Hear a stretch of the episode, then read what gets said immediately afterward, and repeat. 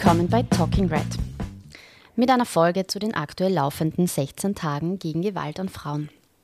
Wer noch nie davon gehört hat, die 16 Tage sind ein Kampagnenzeitraum von 25. November, dem Internationalen Tag gegen Gewalt an Frauen, bis zum 10. Dezember, dem Internationalen Tag der Menschenrechte. Auf der ganzen Welt nutzen Fraueninitiativen und Frauenorganisationen den Zeitraum, um auf das Recht auf ein gewaltfreies Leben aufmerksam zu machen. Allein in diesem Jahr wurden laut Medienberichten 28 Frauen, Stand 23. November 2021, von ihren Partnern oder Ex-Partnern ermordet. Allein in den letzten zwei Wochen waren es vier. Es gab 44 Mordversuche und dazu kommen weit über 11.000 verhängte Annäherungsverbote, wenn man sich an den Zahlen vom Vorjahr orientiert. 81,5 Prozent der Opfer sind weiblich und 91 Prozent der Gefährder sind männlich. Ja, wir haben bereits im Mai einen Podcast dazu aufgenommen mit dem Titel Frauenmorde ein Gesellschaftsproblem. Und damals war sie mit einem Expertinnen-Statement Teil der Podcast-Folge. Heute spricht sie ganz ausführlich mit mir. Landesrätin und Grazer Regionalfrauenvorsitzende Doris Campus. Herzlich willkommen, liebe Doris. Danke, dass du dir heute Zeit für unser Gespräch nimmst. Vielen herzlichen Dank für die Einladung, liebe Julia. Ich freue mich sehr. Danke. Wir sind ja aufgrund des Lockdowns heute per Zoom verbunden. Deshalb entschuldige ich mich gleich im Voraus für die Qualität bei unseren Zuhörerinnen und Zuhörern. Doris, du hast ja auch äh, rund um die 16 Tage gegen Gewalt einiges geplant oder schon umgesetzt. Äh, welche Bedeutung haben die 16 Tage gegen Gewalt für dich in diesem Jahr und wie machst du in diesem Zeitraum auf das Thema Gewalt gegen Frauen aufmerksam? Ähm, du hast vorhin schon erwähnt, äh, liebe Julia, äh, das Thema ist leider aktueller denn je. Und äh, es ist eigentlich furchtbar, dass wir Jahr für Jahr ähm, sehr viele Frauenmorde haben, dass wir sehr viele Femizide haben. Und es ist leider auch ein Phänomen, dass wir da österreichweit, wenn man sich den EU-Schnitt anschaut, dass wir da leider äh, äh, mit die meisten Frauenmorde haben. Und das ist etwas, das mich sehr beschäftigt und etwas, äh, wo man auch gut hinschauen muss. Und wir tun das das ganze Jahr. Mir ist es wichtig, das auch zu betonen. Aber gerade jetzt mit den 16 Tagen gegen Gewalt hat man die Möglichkeit, noch einmal wirklich die Menschen zu erreichen mit, mit abgestimmten Aktionen und mit dem einzigen Ziel, immer zu sagen, diese Morde werden, können niemals akzeptiert werden. Gewalt an Frauen kann niemals akzeptiert werden.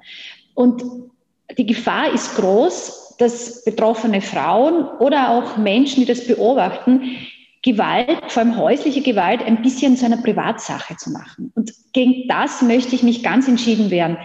Und wir kennen das alle, die Gefahr ist groß, dass man sagt, na ja, bei den Nachbarn, man hat zwar die Vermutung, dass da was nicht stimmt, aber kann man das wirklich tun? Das ist ja ein bisschen so wie denunzieren. Was ist, wenn das dann gar nicht stimmt? Was ist, wenn das eh alles nicht so schlimm ist? Und deswegen ist, sind die 16 Tage gegen Gewalt eine ganz wesentliche Zeit, um noch stärker als unter dem Jahr aufmerksam zu machen, Gewalt ist niemals Privatsache. Ich möchte auch allen äh, Steirerinnen und Steirern sagen, ähm, das, da kann jede und jeder betroffen sein. Also wir haben auch manchmal das Gefühl, wir wissen, wer die sind, die die Täter sind und wir wissen, wer die Opfer sind. Und wir stellen immer wieder fest, diese Bilder sind falsch. Gewalt an Frauen geht durch alle Gesellschaftsschichten. Gewalt an Frauen äh, ist völlig egal, wo der Opfer oder das Täter herkommt. Gewalt an Frauen geht durch alle Altersschichten und Gewalt ist niemals Privatsache. Und darum ist dieses Öffentlichmachen von Gewalt so etwas Wichtiges. Und darum sind die 16 Tage gegen Gewalt auch so wichtig. Und ähm, das ist unsere gesellschaftliche Aufgabe, dahin zu schauen und etwas dagegen zu tun. Und das ist der zweite Punkt, der mir wichtig ist. Also Gewalt ist niemals privat. Das ist nichts, was ich sozusagen mit mir äh, in meiner Situation ausmachen muss. Da gibt es Unterstützung und da braucht es auch uns alle, äh, dagegen aufzutreten. Und das Zweite, was mir sehr, sehr wichtig ist, ähm, man neigt dazu, oder sehr oft wird Gewalt sozusagen zu einem Frauenproblem gemacht. Und auch das ist etwas, was nicht stimmt. Das ist kein ähm, rein frauenpolitisches Thema. Gewalt betrifft Männer und Frauen im gleichen Maße. Männer, weil sie, wie du das erwähnt hast, zu einem überwiegenden Prozentsatz Täter sind, aber Männer auch, weil man, damit man die Situationen löst im Sinne der betroffenen Frauen, braucht es auch die Männer. Und ich weiß, dass das sehr kontroversiell diskutiert wird und zu Recht. Oder die Frage gestellt wird, na jetzt sind die Männer die Täter, die Männer, die schlagen, die Männer, die Schlimmes tun. Warum müsst ihr dann auch mit den Männern arbeiten? Es ist aber im Gewaltschutz wichtig, in diesem berühmten Familiensetting, sonst können wir den betroffenen Frauen nicht so helfen, wie wir es wollen. Ein Beispiel, und ich nenne es immer wieder, weil es mich sehr betrifft, und wir haben das wirklich auf der politischen Tagesordnung ganz oben. Rund ein Drittel der betroffenen Frauen gehen zum Beispiel nach einem Aufenthalt im Frauenhaus wieder zurück zu den Männern, wo sie Gewalt erlebt haben. Das ist, finde ich, ganz, ganz furchtbar. Und da gibt es zwei, meistens zwei Gründe, die uns genannt werden. Das eine ist ähm, wirtschaftliche Abhängigkeit. Also deswegen ist es auch so wichtig, dass Frauen unabhängig sind, ein eigenes Einkommen haben, nicht abhängig sind vom Mann. Und das Zweite ist, weil sie sich natürlich die heile Familie zurückwünschen. Und diese Tatsache, dass die Frauen zurückgehen zum Täter oder die Wahrscheinlichkeit, wenn das eine neue, eine andere Frau ist, dass der Täter das gleiche Muster anwendet, weil er nichts anderes kennt, um seine Aggressionen abzubauen, deswegen müssen wir auch mit den Tätern arbeiten. Und ich halte das für ganz, ganz wichtig auch zu sagen, Gewalt ist niemals Privatsache, das geht uns immer alle an. Und Gewalt muss auch Männerarbeit beinhalten. Und deswegen haben wir in der letzten Zeit auch die Männerarbeit, Schrägstrich Täterarbeit, ganz massiv in der Steiermark ausgebaut. Und deswegen sind die 16 Tage gegen Gewalt auch so wichtig, wo wir noch einmal ähm, zeigen und aufmerksam machen und aufrütteln über unterschiedlichste Aktivitäten, äh, zu sagen, jeder und jede kann betroffen sein und jede und jeder kann etwas tun. Und da braucht es Zivilcourage, da braucht es Mut. Das ist schwierig, wenn ich das Gefühl habe, dass Frauen, dass Kinder von Gewalt betroffen sind, zu sagen, wo kann ich mich hinwenden, wo kann ich mir Hilfe holen, wie kann ich unterstützen. Und deswegen werden wir in diesen 16 Tagen einige Aktionen setzen. Das wird von, von ähm, äh, Bereichen geben, wo über Kunst und Kultur transportiert wird, wo wir versuchen, die Menschen zu erreichen und aufzurütteln. Das geht über äh, Kampagnen, wo wir versuchen, über neue Wege betroffene Frauen zu erreichen. Wir werden gemeinsam äh, die unterschiedlichsten Gesichter der Gewalt zeigen. Und wir werden in diesen 16 Tagen mit unserer geballten Kraft zeigen, dass wir in der Steiermark niemals zulassen werden, dass dieses Thema sozusagen so ein bisschen achselzuckend, ja, das ist halt so, hat es immer gegeben, wird es immer geben, dass wir das niemals akzeptieren werden. Lass uns auf einige Maßnahmen ganz konkret eingehen. Ähm, du hast eine Kooperation mit der Supermarktkette Spar schon mehrmals gehabt. Wie genau hat das ausgesehen und was war das Ziel? Wir haben gemerkt, dass sich die Frauen in Lockdown-Zeiten, wo alles sozusagen enger ist, wo der Radius, wo man sich bewegen kann, viel engerer ist, dass die Frauen sich schwerer getan haben, sich Hilfe zu holen. Mhm. Und das ist etwas, was man sehr ernst nehmen muss, weil ich, ich, ich, ich tue mir, wenn, wenn der potenzielle Gefährder, Täter neben mir ist sozusagen, ich, ich kann nicht einfach dann irgendwo hingreifen und sagen, jetzt suche ich mir die Nummer vom Frauenhaus und dann rufe ich mal an. Und wir haben versucht, Formate zu finden, wo wir die Frauen erreichen können. Und das war zum Beispiel logischerweise, wo geht man hin im Lockdown, wo darf man hingehen einkaufen? In den Supermarkt. Und wir haben mit Spar schon in vielen anderen Bereichen äh, wirklich ein, ein sehr soziales Unternehmen in der Steiermark, Kooperationen gehabt.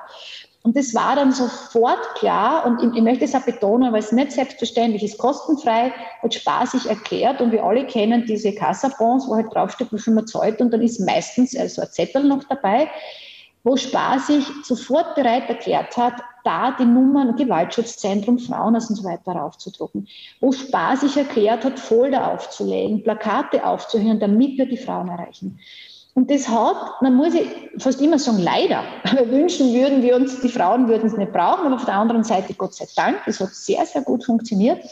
Wir haben im letzten Jahr im Frühjahr innerhalb kürzester Zeit 25.000 Anrufe, Anfragen bei unseren Hotlines gehabt.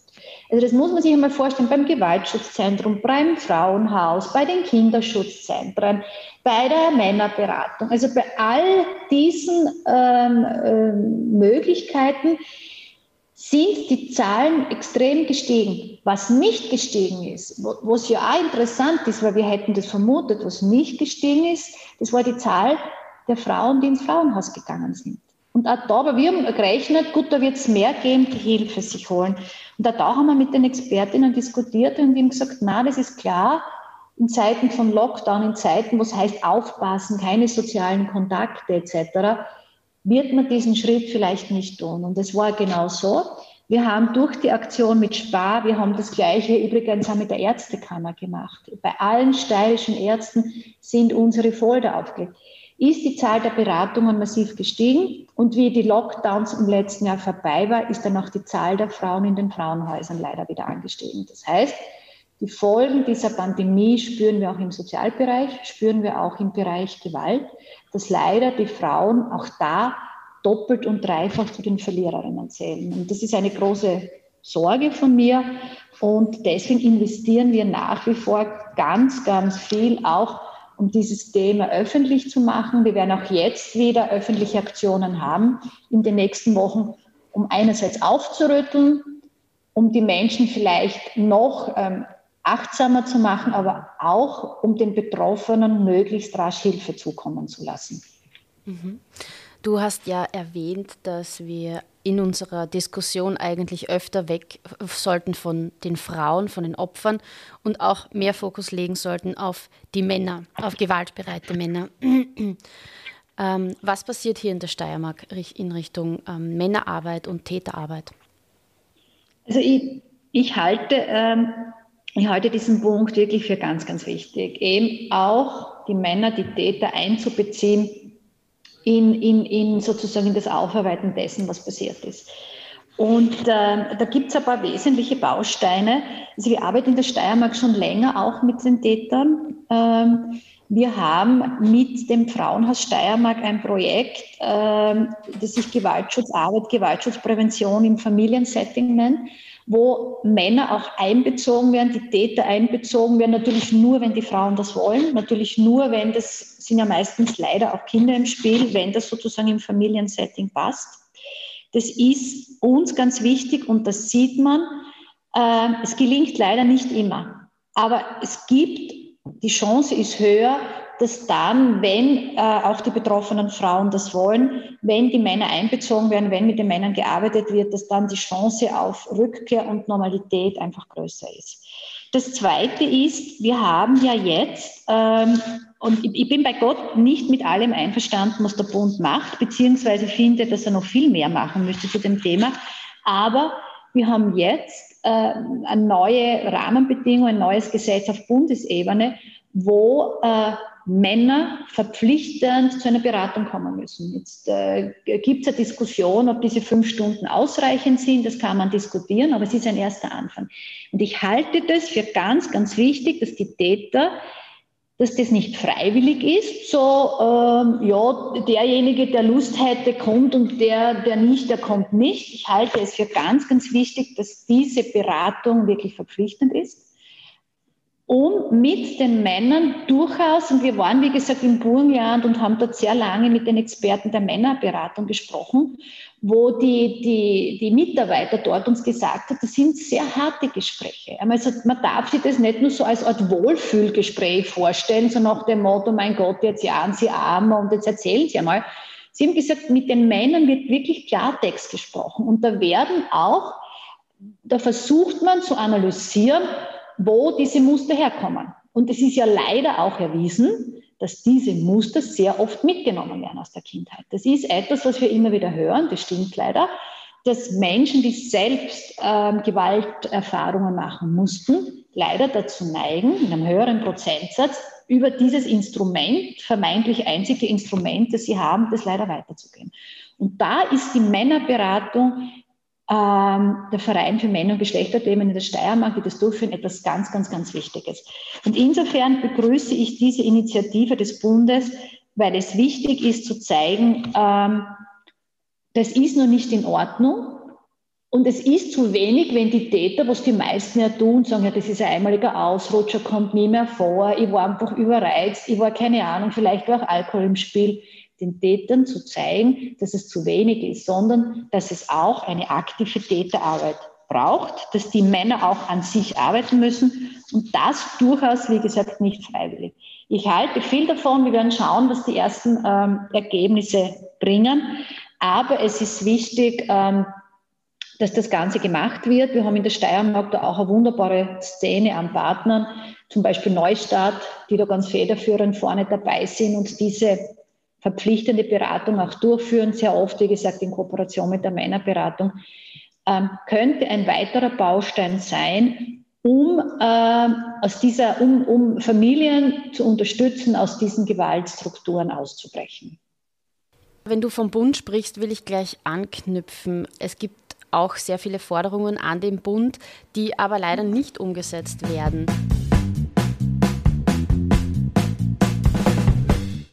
Die Umsetzung der Istanbul-Konvention, die Österreich bereits unterzeichnet hat. 228 Millionen für den Gewaltschutz, da sind wir ja derzeit noch sehr weit davon entfernt. 3000 zusätzliche Jobs in der Gewaltprävention, gesetzlich verankerte Fallkonferenzen, einen echten Gewaltschutzgipfel und Regierungskampagnen gegen Gewalt und gegen frauenverachtendes Verhalten im häuslichen, öffentlichen Bereich und am Arbeitsplatz. Klären wir zunächst einmal die Begrifflichkeiten. Kannst du uns erklären, was ist denn eine Istanbul-Konvention? Also die Istanbul-Konvention ist eine Vereinbarung, wo es vor allem um den Schutz von Frauen vor Gewalt geht. Äh, darum geht auch zum Beispiel um die Anzahl an Plätzen in den Frauenhäusern, heruntergebrochen auf die Einwohnerzahl. Und da ist es völlig richtig, ähm, Julia, dass du das ansprichst, da liegen wir als Österreich nicht dort, wo wir eigentlich sein müssten. Also das ist eine Tatsache, ähm, die einfach so ist, die kann man nicht vom Tisch wischen, wobei wir in der Steiermark ähm, dieses Thema ein bisschen breiter diskutieren, äh, würde ich es gerne nennen, weil es hat bei uns auch eine Diskussion gegeben und wir erinnern uns gemeinsam zurück, das ist noch gar nicht so lange her, dass man gesagt hat, durchaus damals von politischer Seite, wir fordern ein zweites Frauenhaus für Graz. Und aufs Erste klingt es verständlich, dass man sagt, sicher, da gehört dann gehört noch ein Frauenhaus her. Und wir haben in dem Gewaltschutzbeirat, den ich eingerichtet habe, haben wir das lange mit den Expertinnen diskutiert und wenn wir jetzt rein nach dem Papier gegangen wären, hätte das Sinn gemacht. Aber alle Expertinnen haben uns gesagt, nein, brauchen wir nicht. Und zwar aus zwei Gründen. Grund eins war, dass die Auslastung in den Frauenhäusern, und wir haben ja zwei, wir haben eines in Graz und eines in Kapfenberg, dass die Auslastung dort so ist, dass wir gut auskommen. Wir haben manche Phasen, wo wir mehr brauchen, da sind wir sehr flexibel mit den Plätzen, manche weniger. Aber, und was mir viel wichtiger war und wo wir ganz, ganz viel tun, uns wurde gesagt, ja, man muss die Zahl der Unterbringungsmöglichkeiten erhöhen, aber bitte über Wohnungen in den Regionen. Und das haben wir jetzt gemacht. Wir haben fast flächendeckend in der Steiermark Krisenwohnungen, die quasi wie, man kann es nicht sagen Außenstellen des Frauenhauses, aber ans Frauenhaus angedockt sind, auch vom Frauenhaus betreut werden. Und warum macht es vielleicht mehr Sinn als ein weiteres Frauenhaus in Graz? weil betroffene Frauen gemeinsam sehr, sehr oft gesagt haben, wir gehen nicht ins Frauenhaus, weil das würde uns und die Kinder noch mehr aus dem herausreißen, was die Kinder ohnehin schon erleiden müssen. Weil die gehen, ich sage jetzt irgendwo im Bezirk Lietzen in die Schule, da ist der Weg nach Graz weit. Das heißt, es war ein dringender Wunsch und wo wir dem nachgekommen sind, selbstverständlich. Und wir haben jetzt, wir sind äh, gerade im Bezirk Lietzen am Finalisieren. Wir haben dann in jeder steirischen Region äh, eine Krisenwohnung und da können die Frauen vor Ort sich Schutz holen. Und insofern glaube ich, dass wir die Istanbul-Konvention erreichen müssen, selbstverständlich, aber vielleicht über ein bisschen neue Wege. Also auch, auch im Gewaltschutz entwickeln wir uns weiter. Auch da äh, gibt es neue Ideen und ich setze sehr sozusagen auf die Expertinnen im Gewaltschutzbeirat. Und deswegen ist es wichtig, dass wir in der, in der Steiermark einen Schritt gegangen sind. Wir haben, äh, es wird auch, die, die, das kann ich schon ankündigen, in drei Wochen wird ähm, die Stadträtin, ähm, äh, Vizebürgermeisterin Galach kommen, auch zum Thema Gewaltschutz.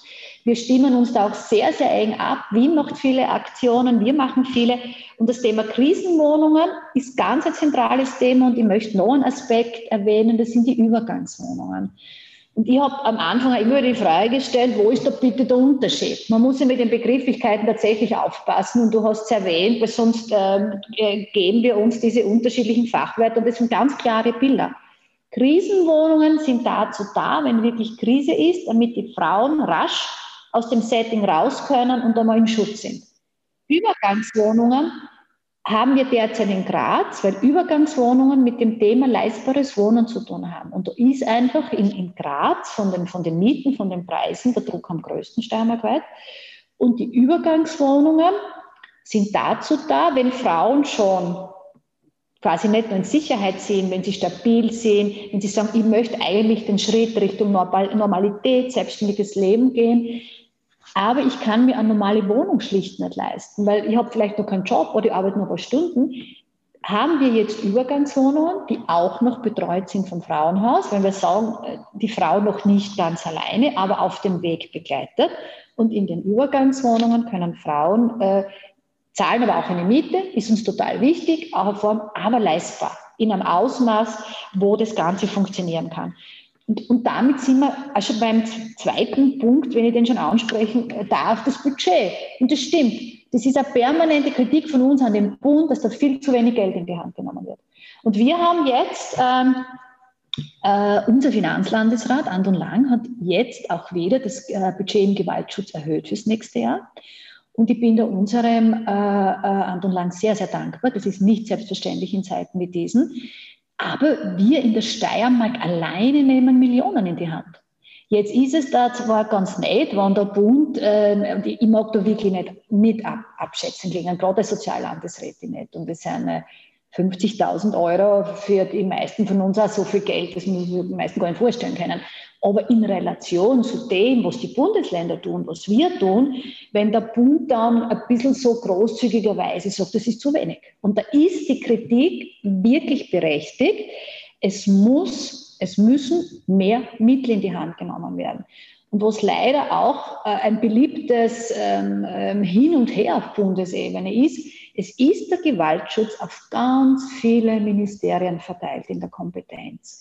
Das ist jetzt nicht nur äh, Mückstein, äh, Minister Mückstein zum Beispiel für die Männerarbeit, der Innenminister für gewisse äh, Themen, Sicherheitsfragen, die, die Ministerin Raab äh, für Frauenarbeit etc. Das ist jetzt nicht nur mühsam. Es ist sehr verführerisch, egal mit wem man redet, dass der jeweils sagt, na, das sind die jeweils anderen. Ja, das ist wunderbar und ganz elegant. Gell? Also, das heißt, da kann man ganz wunderbar im Kreis schiffen, die Länder, zu sagen, ich nicht, geht's dahin, ich auch nicht, geht's dorthin.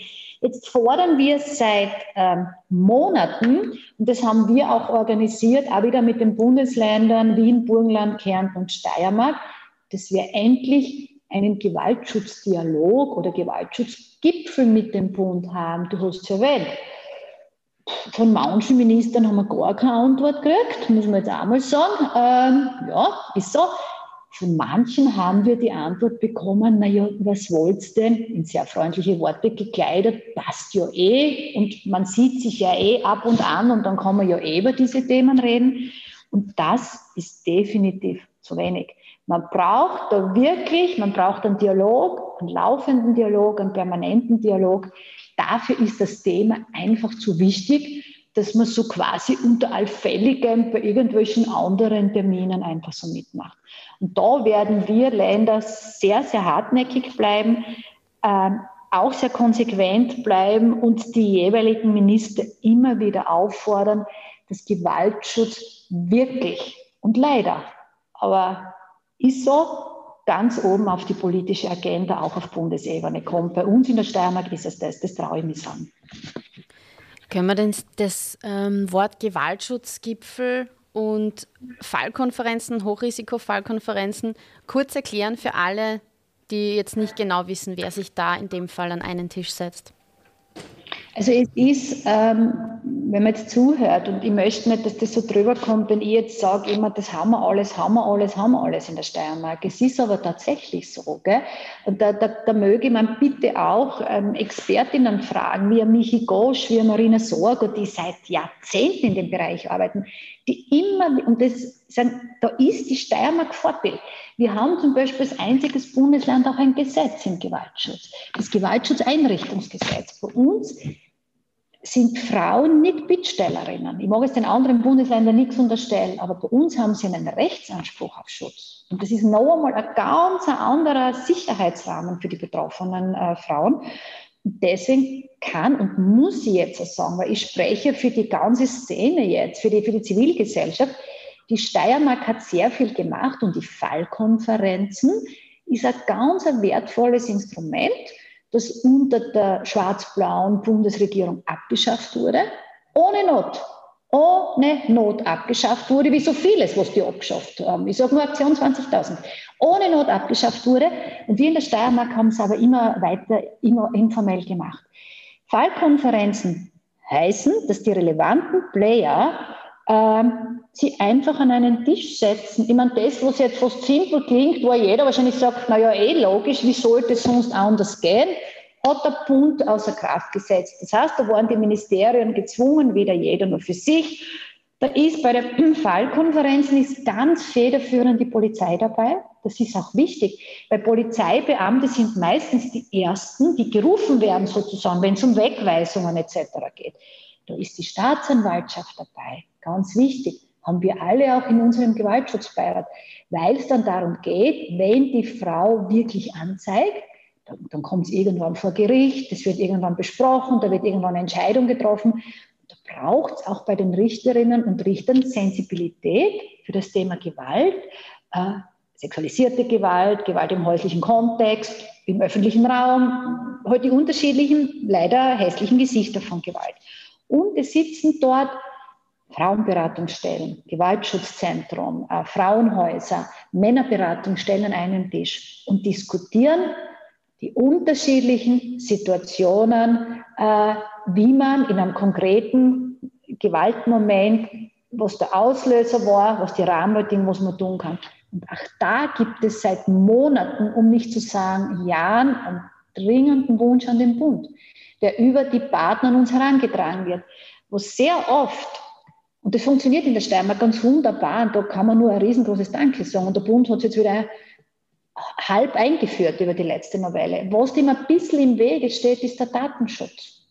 Und ich verstehe schon, dass alle Datenschützer dieser Welt jetzt sagen, Achtung, Achtung, Achtung, das verstehe ich total. Das will ja jeder auch, dass sei Privatsphäre geschützt ist. Aber wir würden seit Monaten fordern, die Länder, fordern vor allem die Experten, zu sagen, es muss doch möglich sein, dass in diesem, in diesem geschützten Rahmen der Fallkonferenzen, der Beratungen, dass man da sich gut wechselseitig informieren kann, was Sache ist. Und da würden wir noch einen Schritt vom Bund brauchen, damit es noch besser funktionieren kann.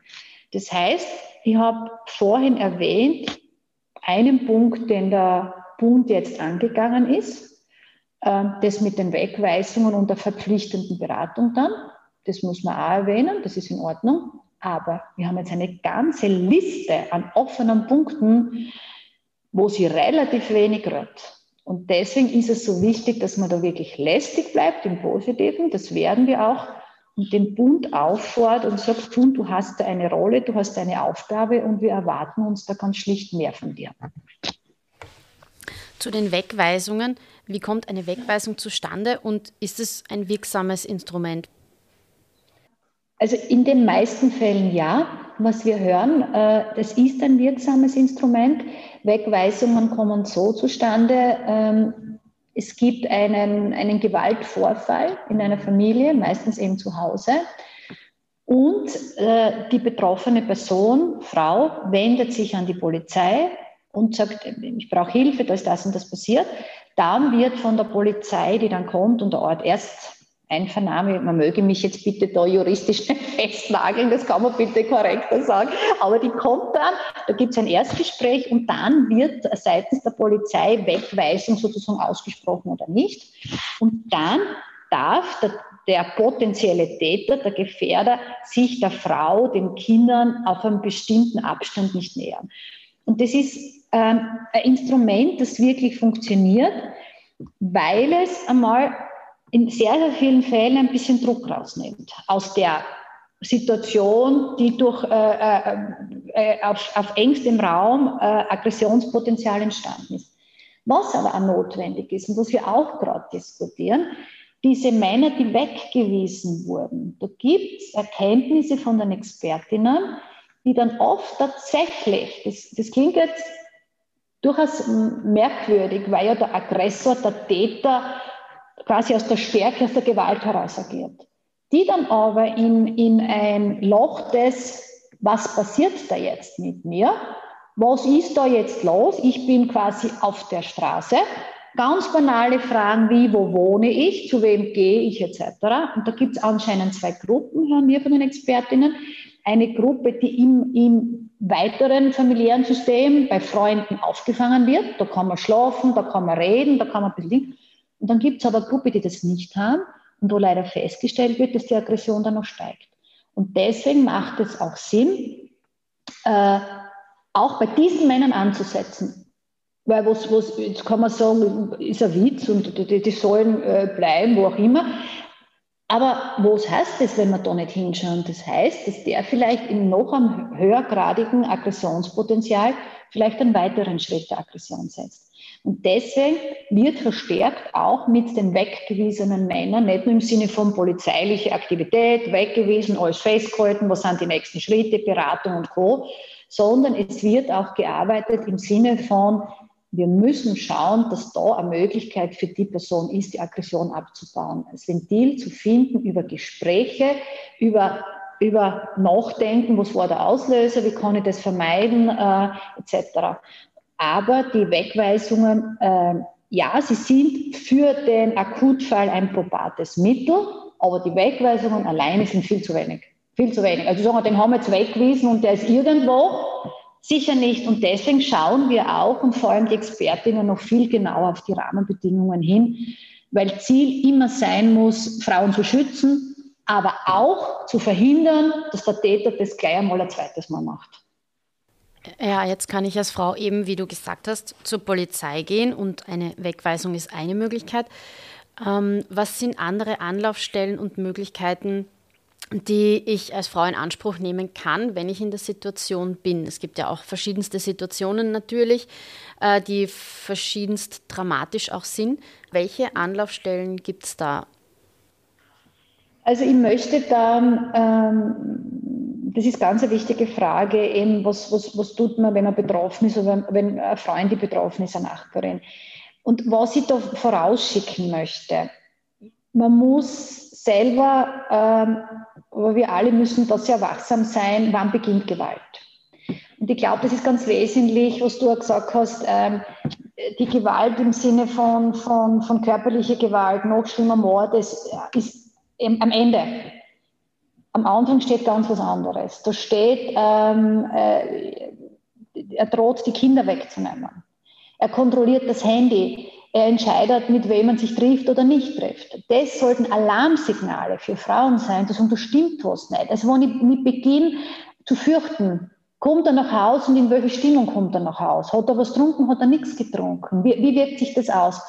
Und in solchen Momenten gibt es Beratung und man kann nur auffordern und ersuchen und nicht sagen, falsch verstandene Scham, Stigmatisierende Mädchenberatungsstellen, Frauenberatungsstellen, Kinderschutzzentren. Wir haben in den meisten Fällen sind die Kinder, wenn sie schon hoffentlich nicht direkt von Gewalt, aber indirekt, ich meine, die, die leiden ja mit, wenn sie das erleben, was da in der Familie ist. Die haben ja Sensoren, die haben ja Antennen.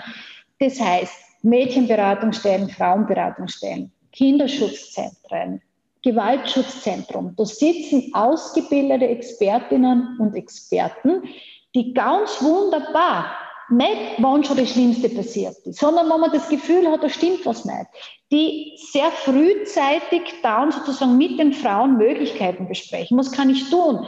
Ähm, will ich dem System noch eine Chance geben, dann wird man mit Männern arbeiten müssen, über die Männerberatung. Es gibt da österreichweit jetzt auch eine neue Männerhotline, einen Männernotruf. Sehe ich da wenig Chance? Will ich eigentlich raus aus dem System? Gewaltschutzzentrum, Frauenhäuser, wenn man sagt, na, ich will raus, ich habe wirklich Angst. Ich sorge mich, dass der schlimmste Schritt nicht mehr so weit weg ist. Das heißt, wir haben eine Fülle an Beratungsstellen in der Steiermark und wir werden weiter ganz intensiv auf Infokampagnen setzen. Also wie erwähnt, wir haben es mit den Ärzten gemacht, äh, Apotheker, Spar. Wir werden auf diese Kampagnen setzen, wo man all diese Nummern drauf findet, damit Frauen wirklich, also mir ist es ein Anliegen, dass jede Frau, die Hilfe braucht, auch weiß, wo sie sich hinwenden äh, kann. Und diese Fülle an Beratungsstellen macht, glaube ich, auch die Qualität aus der, der, der äh, Gewaltprävention in der Steiermark, äh, warum wir unser Song trauen, da sind wir wirklich österreichweit Vorreiter, weil die Expertinnen auch großartig zusammenarbeiten.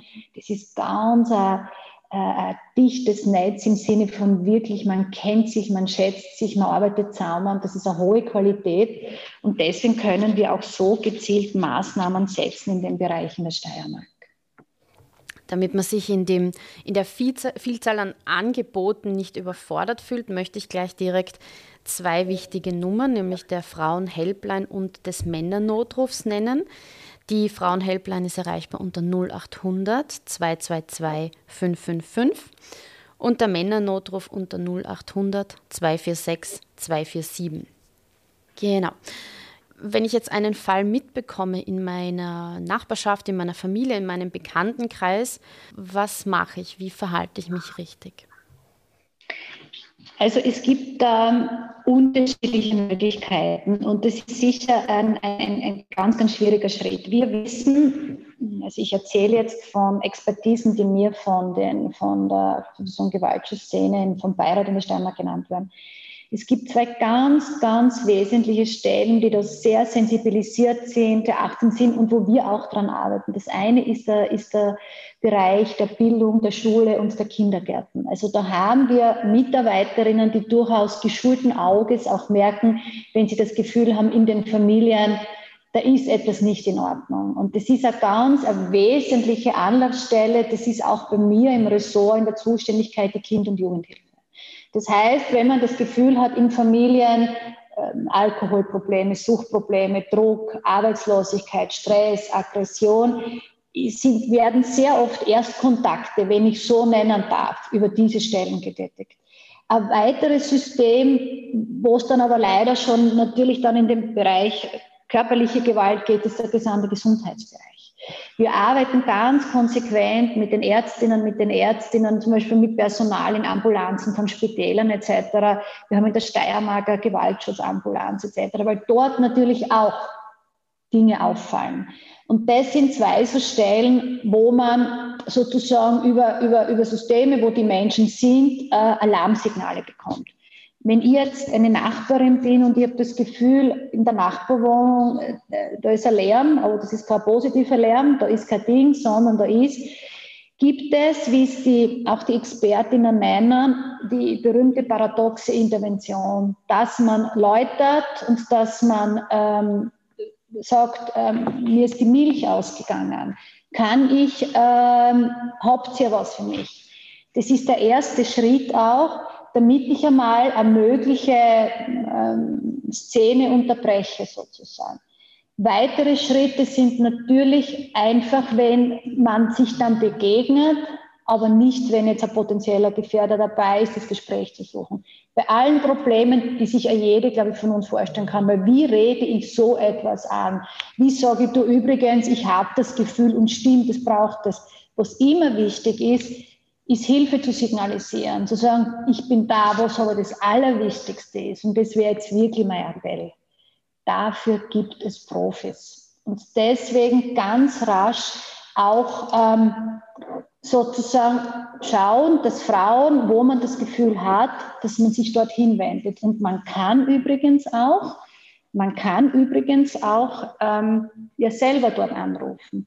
Auch da wird dann beraten. Also wenn ich jetzt Nachbarin bin und das Gefühl habe, dann kann ich dort anrufen und sagen, ich habe das Gefühl, was, was soll ich tun? Wenn ich das, und das möchte ich aber auch sagen, also eine Expertinnen gehen, wenn ich aber das Gefühl habe, das ist ganz eine furchtbare Situation, ist Polizei. Das sind Polizeirufen ähm, auch auf die Gefahr hin, lieber einmal zu oft als einmal zu wenig. Und ich weiß, das ist kein einfacher Schritt, aber das ist eben die Zivilcourage. Das ist das, dass man sagt, man schaut dahin und deswegen dann auch, ähm, wenn man das Gefühl hat, da ist jetzt eine Eskalationsstufe erreicht, sich ganz vertrauensvoll an die Polizei wenden. Wir haben dort das Gewaltschutzzentrum Macht ich weiß jetzt monatlich oder quartalsmäßig, aber kontinuierlich ähm, Workshops. Äh, da geht das Gewaltschutzzentrum in die Ausbildung von Polizistinnen und Polizisten. Das ist ganz ein, großartige, äh, ganz ein großartiges Projekt, gibt es auch in der Steiermark. Anderen Bundesländern weiß ich nicht, wir haben es, wo Polizistinnen und Polizisten geschult werden in ihrer Aufnahme.